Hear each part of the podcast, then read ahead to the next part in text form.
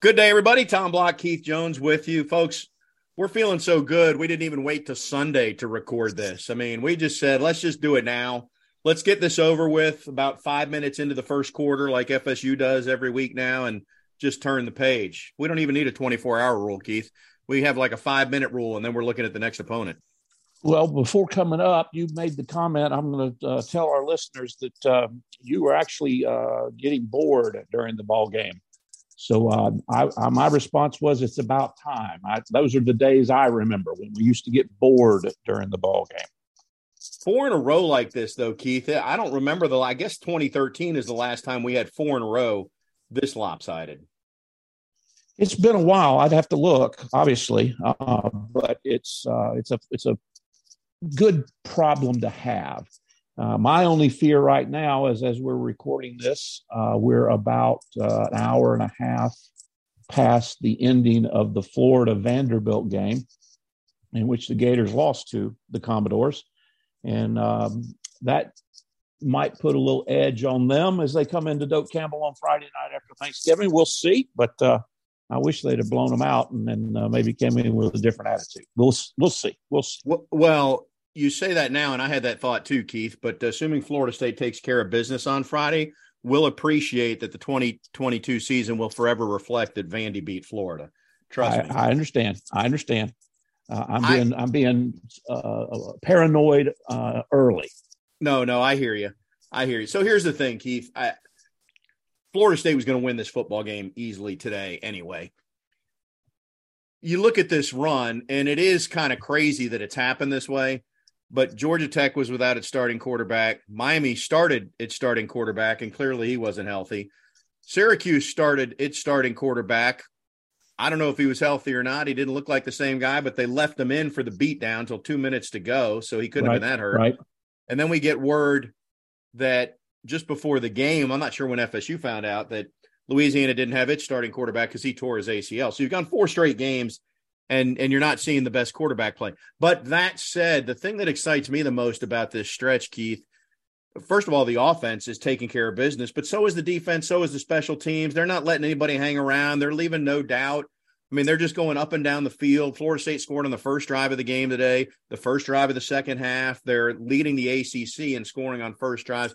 They are just leaving no doubt, and it's very businessman, uh, business-like, workman-like, and they're taking care of business those that uh, have that did that did not watch the game will look at the final score and say, "Wait a minute, defense gave up 17 points." But that was 14 points in the fourth quarter, and I didn't recognize two thirds of the names and numbers that were out there. Right. Uh, so I think they were playing the scout teams, which is great. Um, they got all the way down to their fourth string quarterback at one time, did FSU. So uh, I, I, I put a little less on how that score looks to the untrained eye. Because surely, if the if the ones and the twos had stayed out there for the entire ball game, it might have been the third consecutive game without giving up a touchdown. You know what else is crazy? We'll get to this earlier in the show than last week. Last week, Jordan Travis accounted for five touchdowns, and none of us even got around to talking about it until 20 minutes into debriefing the game, right? Right. I felt like Jordan Travis was in the passing game were not very sharp today and yet he was nine for 14 and his legs were lethal and he still controlled the game. And louisiana may have felt like they had a good plan and they were doing some good things and yet they look up at the scoreboard and they're trailing 21 nothing at the end of the first quarter. I mean it, it, it was just it, it speaks to just how far jordan travis and this offense have come.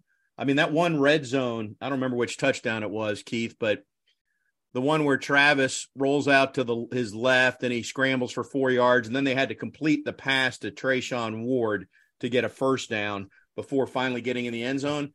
It was not a very clean, crisp red zone, but they still got in and scored a touchdown there. I know I'm nitpicking, well, but I mean they're impressive. Uh, I, you know, yes, it's a little nitpicky. I would tell you that the passing game did not look, that's how I would categorize it. It was efficient, but it didn't look crisp. Uh, and obviously that needs to be cleaned up uh, prior to Friday night. Um, but even not playing well, it was still efficient and effective. And when's the last time we were able to, to say that in a sentence about a Florida State offense? Well, I have not listened to what Mike Norvell said post game, but I do know that, and I don't know how many players, but there was a bout of flu, sickness, something going around the team this week. And Jordan Travis didn't practice on Wednesday. I don't know if he, I don't know how many practices he missed. Right. But today I thought he looked like a guy that wasn't quite as sharp because maybe he missed a couple practices. Maybe some other guys did too. Uh, regardless, and maybe it was the the wind was a little weird today too, kind of blustery. It would it would pick up and die down, and so I think that might have affected a little bit. But but all in all, the the way the offense is putting pressure on the opposing teams right now, Keith. I, I don't know why Florida State can't win a coin toss, but if the other if the opponent wants to give FSU the ball first and let them go 75 yards and be up seven nothing, okay, we do it every week it certainly sets the tone, and they have been, as you mentioned, very consistent in that, uh, and then backing that up uh, in those situations where they, uh, on their first drive of the third quarter, most of the time not because of a kickoff, but because the defense, you know, forces the opponent three and out. Um, so yeah, setting that tone early has been extremely valuable for this ball club. Six straight games over 200 yards rushing, Keith, and Florida State did it. I think it was early in the second quarter when they got to 200 today. I mean, this this game, it was 35 3 at half. It, it could have been 70 to 6 at the end of the game had they wanted to leave their starters in. But the fact that Florida State is able to run the football this way and just completely uh, there's something about running the football compared to throwing it that just slowly rips the heart out of an opponent. And that's what FSU's been doing over the last month and a half or last month. I think the one play that epitomizes what uh, the offense has now become is is that long run. What was it, 34, 36 yards by Treshaun Ward? Because remember, he missed four games, five games, and he's been on a limited, you know, snap count, pitch count, whatever you want to call it. And to see him able to now be back to an explosive self, I think is quite phenomenal. And I think it speaks to how well rounded this rushing attack is. By my count, looking at the if I can count this high. And I do have my shoes off, so I can use my toes if I need to. But 10 different Seminoles got credited with a rushing attempt. I know a couple of them are probably sacks on the, the, the you know, number three, number four quarterback, but 10 kids got a rush and 12 kids caught a pass. Those are numbers we haven't seen in a decade. And four quarterbacks played. Exactly. I mean, well, this is this is now four straight games that the second team has played at least a quarter. In the case of today, Jordan Travis didn't play in the second half. I all. mean, the defense went At out all. and got to stop. And now, had the defense allowed points, Travis probably goes back in. The defense got to stop. And Norvell said, All right, go ahead, Tate. And Travis got to rest. But honestly, if you look at the first half, Keith, Mycah, Mycah Pittman did go out. He got hit low on one of those jet sweeps and uh, went in the locker room for a bit. Then he was uh, out of his uniform in the second half. But I mean, I think it, he's probably just got a bruised shin or whatever. I think he's fine. But uh, point being, he was out. Johnny Wilson was out. So you're playing your second team receivers. And that's not just the passing game. Those are the guys, especially Wilson and Pittman, who've been blocking at the second level to turn some of those four or eight yard runs into 15 or 20.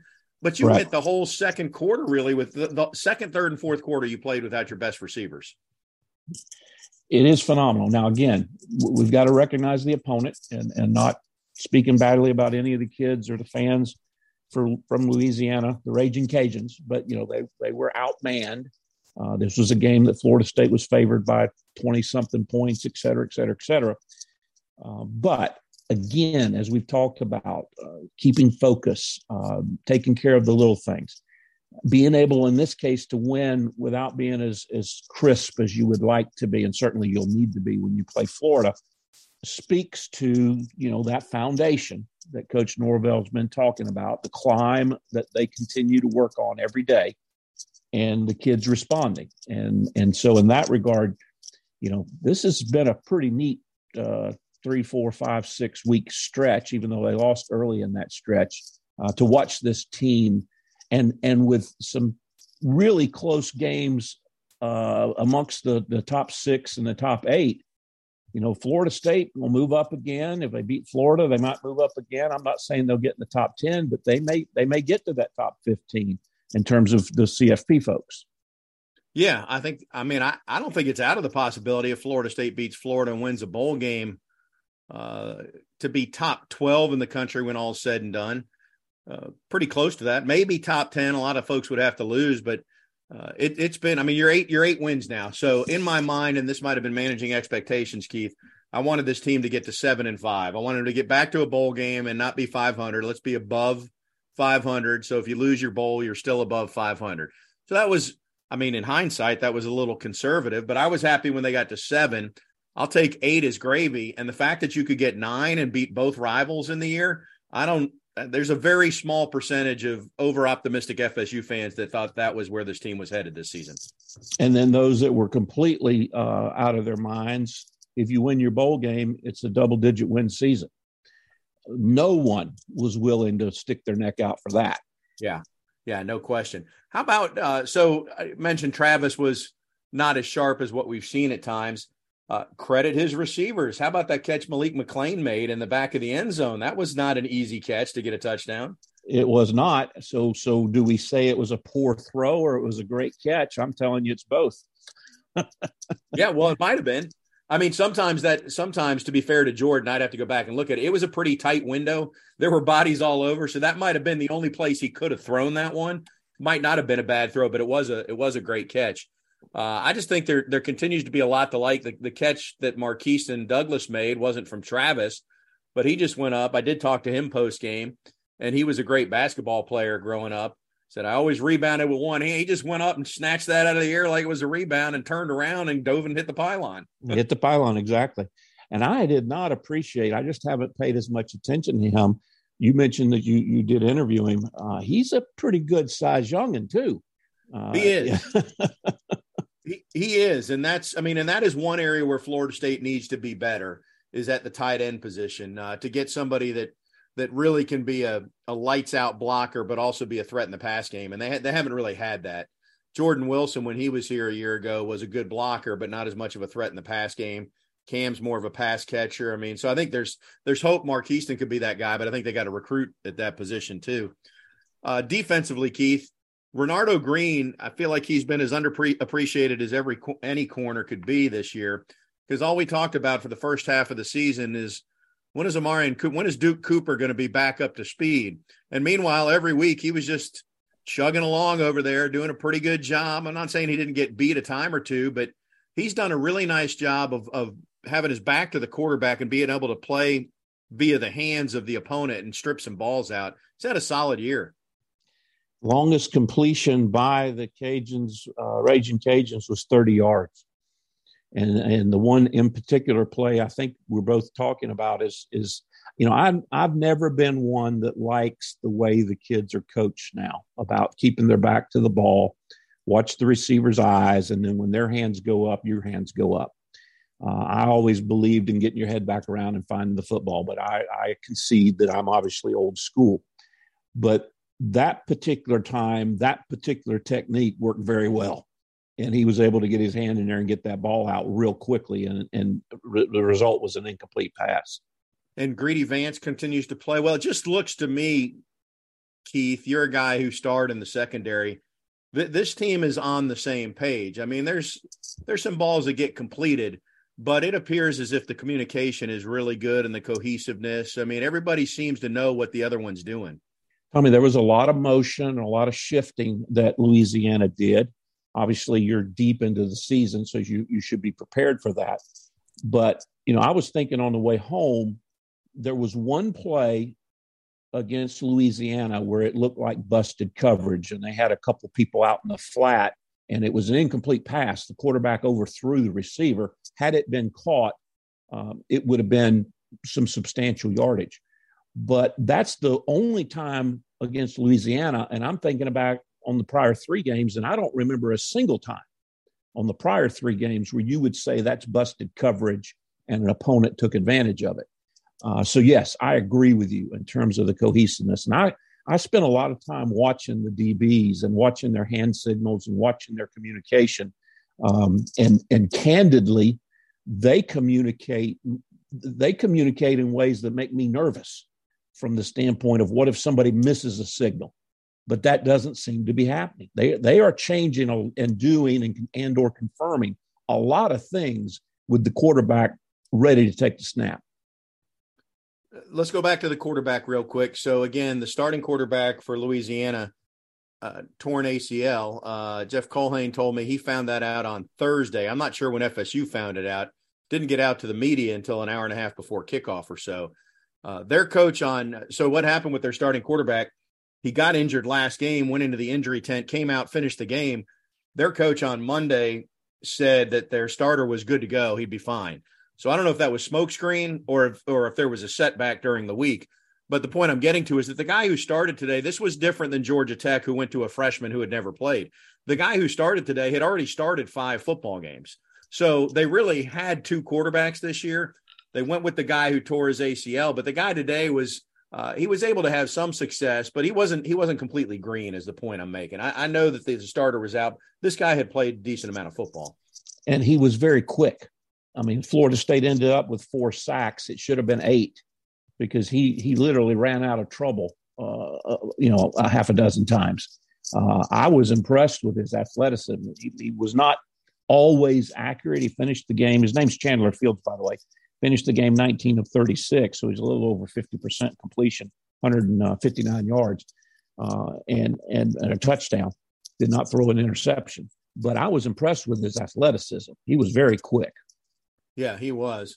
Uh, he was uh, vertically challenged, uh, and I'm speaking as somebody who also is vertically challenged. I think he was five ten. I thought they might bat a ball down or two, but that that didn't happen in this game. I think the best thing the defense did, Keith, is the way they bowed up just before halftime because they didn't want that touchdown streak to end.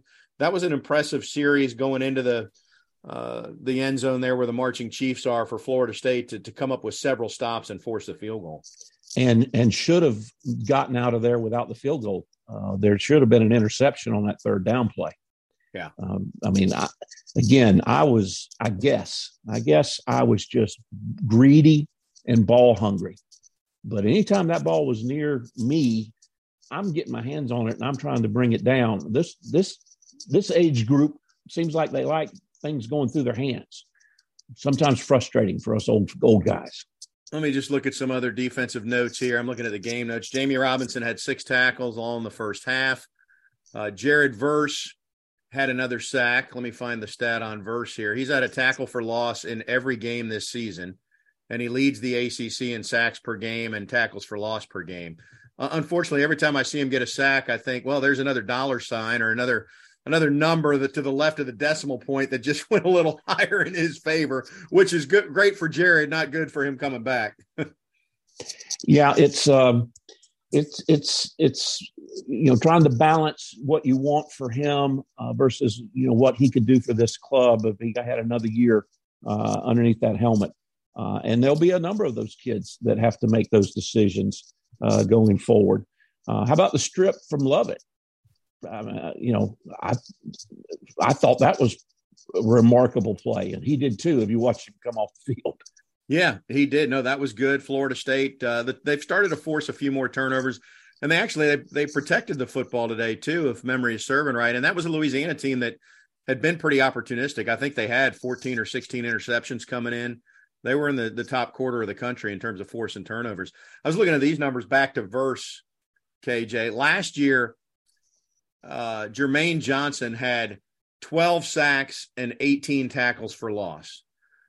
12 and 18. And right now, Verse has seven and 14 and missed some time.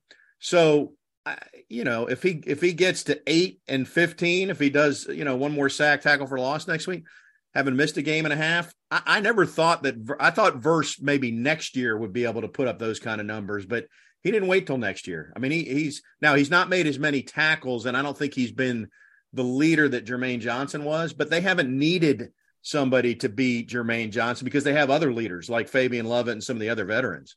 Yeah. The thing about those statistics, though, Tommy, is that at the next level, they don't really focus on stats. They focus on uh, other measurables.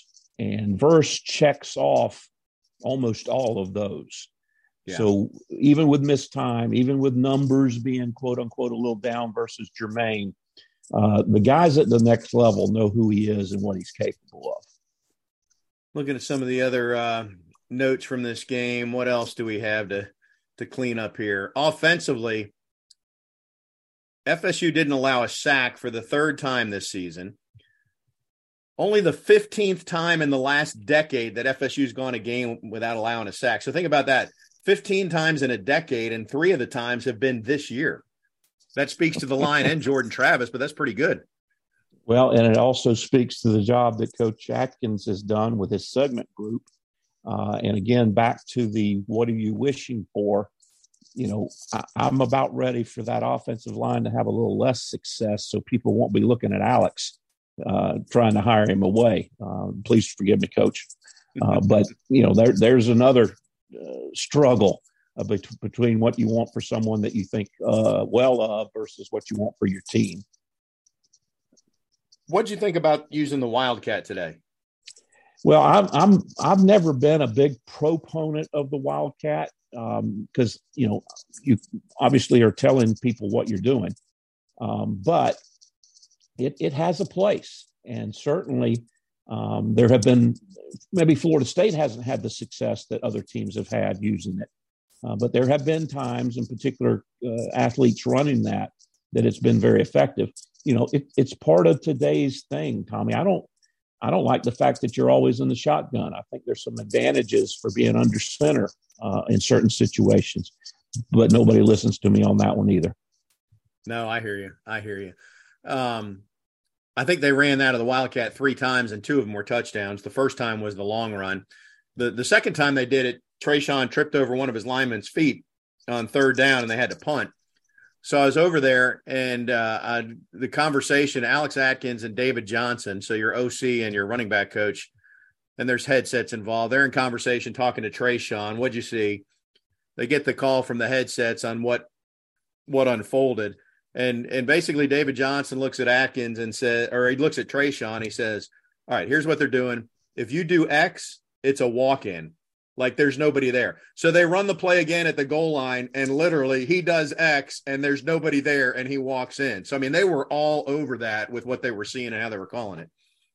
You know, the the the times that we hate coaches and we think they are terrible, you know, we speak so badly of them, uh, and then they never get credit because you don't know that happened unless a Tom Block is right there to listen to it. There's no way to know that if you're watching it, you know, from the stands or even on television. Uh, so we don't give them, they, they get all the bad and very, very little of the good. Yeah.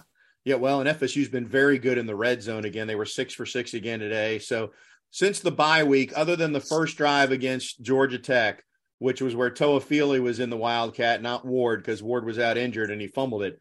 Every time they've been in the red zone since then, they've scored. So I, I would say that they uh, they they found a, an area they needed to improve upon, and they have improved upon it.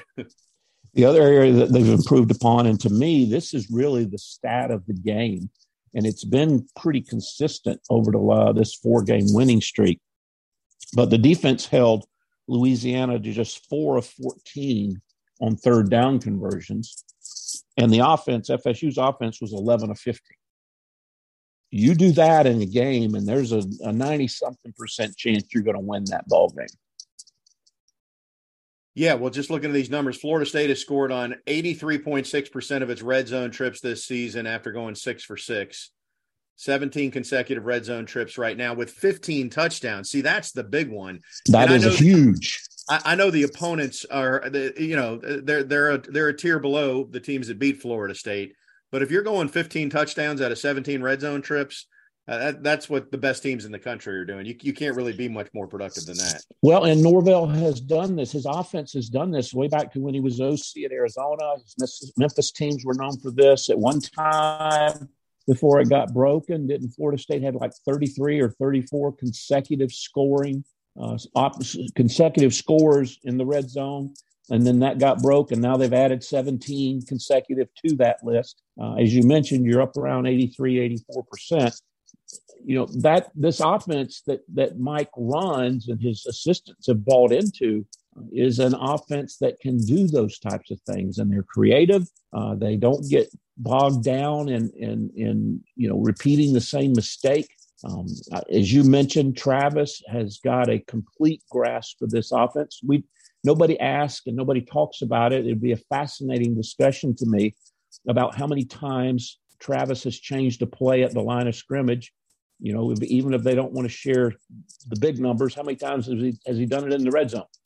And, right. and I think you would find that those pre-snap decisions are a little more frequent than you think, and he's been real good at it. Uh, so all of that goes into you know how this offense is clicking right now. It's going to be really interesting to see what decision Travis makes because if he comes back, and I know we're not in this era now, I guess they probably still sell him. We're not in the same era where everybody would wait for the college football magazine to come out and you'd get it at the supermarket and it'd always have you know a, a highly touted player on the cover. Well, Jordan Travis is is that guy if he comes back. I mean, he's he'll be on a Heisman, a, a very short Heisman watch list if he comes back. But but forgetting the individual accolades, I, think Johnny Wilson's going to come back. I think Trey Benson's going to come back. If you get your quarterback back too, that, I mean, look how good the offense is right now. If those guys come back next year, wow. Exactly, and you know, there have been a couple of kids that we haven't even seen this year that that are were really highly touted coming out of high school, and with the way that this staff develops players, uh, you know, both Coach Storm in the weight room, and then you know what they do when their their spring ball and their individual workouts uh, that are a little more allowed now than in time in the past. Yeah, there's a big upside. Now, is Florida State going to compete for the national championship last next year? If everybody comes back, I'm not willing to say that just yet but they certainly will be a top 15, a top 12, maybe a top 10 team. And if they get a couple of breaks, they might get there. But I wouldn't be, you know, out there shouting from the rooftop. There's still work to be done, but the trajectory is really, really good. Yeah, the work there's work to be done, but uh, you can see the leader in the pack. Compare you're not you're not six turns and 12 miles behind at the Boston Marathon. You can see the guy you're chasing now. So uh, you you've come a long way. I was just looking at this. Mike Mike Norvell's record as a head coach in the month of November, Keith, is 19 and 5. And we're coming out of the Syracuse game uh, where I think Dino Babers' November record is exactly the opposite of that. But it, it's pretty close. He was like 5 and 19 or something, and he's in his seventh year at Syracuse. Norvell's in his seventh year as a head coach. 19 and 5. I, I didn't realize that. Now he's 3 and 0 this year that speaks to your teams are getting better as the season goes on because you are playing higher stakes games. In the case of FSU, you're playing your rival Florida every December, every November. I don't know what Memphis's schedule looked like in that month, but that is a that's a very good stat that I was unaware of. And um, Mike is now 16 and 16 uh, as a head coach at Florida State. Uh, so as dismal as as the first two years when we when we look back 10 or 20 years from now and as dismal as those first two years are, in the third year, he got his head coaching resume back to 500 and has a chance to add some more to it. Well, we won't get too much into the uh, the Gator talk uh, right now. We'll do that on our regular show, which will air on Wednesday as always, and then hit the feeds. Uh, but I did see Anthony Richardson threw for 400 yards today in a losing effort. And uh, when you look at the stats, they're they're tilted in favor of Florida. So there was some screwy stuff like a fumbled punt or a, a defensive score, something like that that you, you, that doesn't really show up in the stats. But it will be a totally different challenge next week, and Florida will be as motivated as they can be because they just got embarrassed against Vanderbilt. And as you and I are talking, their flight is getting in the air, and nobody is saying a word. We know what it's like when you come back on a team flight, and uh, the result that was unexpected is what happened it's a pretty quiet, somber mood on the flight back. Yeah, there's there's not a lot of talking going on and not a lot of eye contact, particularly with players and coaches. Yeah, players will not look at the coaches when no. they when they're on that plane. Remind me, Keith, when they announced this game had moved to a Friday, uh, was the only other time in history you played in that game? FSU and Florida played on a Friday. Am I remembering that right? Um, I, I, I think we played twice. So, yes, that would mean I played one of them. But my freshman year, 77, I did not play in that game. And that's the one I distinctly remember as being a Friday game. That was 37 9, where my dad's partner, Max uh, Westgate, was on the CB radio. For those of you that don't know what a CB radio is, that was a radio you had in your car. And it was the Breaker Breaker 1 9 that Burt Reynolds and uh, Smokey and the Bandit made famous uh, and all the way back from Gainesville to Wildwood because Max had driven over to ride with us. Um, Max was going breaker breaker one nine, breaker breaker one nine, Florida State thirty seven, you premium nine. So I, I honestly have to go back and look. My memory is, uh, is, is fading on me. But you know, the the thing about it, I heard some folks. Um, I've I've heard some folks over this week as they've gotten ready for Thanksgiving and, and everything, complaining about the game being on Friday night. Uh, and and I've not I've not a, I've not challenged anyone. I've I've been good. I've kept my mouth shut. But here's the thing about it, Tommy. There's not another college game on, and everybody will be tired from shopping, and everybody will be home and visiting. What better way for Mike Norvell and this coaching staff and these kids and this athletic administration to put on a display of how Florida State has has gone into the, the depths and is now climbing its way back out and and to be able to show the country what this program and where it's at right now. I mean, from that standpoint, it's a it's an unbelievable opportunity. It may be a little different People might not be accustomed to it. Um, I know it's a you know got one day less or one uh, less day to prepare, um, but it is an unbelievable opportunity in my opinion. Well, Michael Alford talked about it on Saturday on the radio network, Keith, and ABC or ESPN contacted him, and he had a conversation with Norvell, and it comes down to exactly what you just said. We can choose now to be the only game in town on Friday night with everybody watching, or we can roll the dice that we get a good window on Saturday. But I'm looking at the schedule for next Saturday, Keith. It's rivalry weekend. Exactly. So you already have. I mean, when you look at the schedule, Michigan and Ohio State are at noon. So if you're head to head with them, you're splitting it. Alabama and Auburn are playing. Washington and Washington State, Kansas, Kansas State, Oregon, Oregon State, Michigan State, Penn State, Colorado, Utah. I mean, you're just in a sea of notable games. And Florida State said, no, we're taking the prime time window on Friday night and then, selfishly speaking, Keith, people like me and you get to watch the rest of the games on Saturday. So it, I'm all in. It's a win-win for me. And and again, to uh, harken back to the uh, earlier years, you know, how did Florida State, how did Coach Bowden build this program in in the late '70s and through the mid '80s and into the late '80s? Uh, now he inherited some of those really bad away games when he got there, but he was also very willing, like Coach Norvell evidently was in his conversation with AD Alford, to say, yes, we need to take advantage of this. I uh, I think there's been a, a, prior Florida State coach that uh, basically shied away from those things. Uh, we won't name any names, but I think everybody knows who it is. That feels like a good place to just end this show, Keith. What do you think? Nope, nope. I got to salute, and I'm going to salute a, a, group this time, Tommy. It's time for our performance of the game, sponsored by our good friends at Prime Meridian Bank, and I'm going to salute the offensive line. We haven't talked about them. Uh, they've gotten a lot of ridicule uh, in prior years.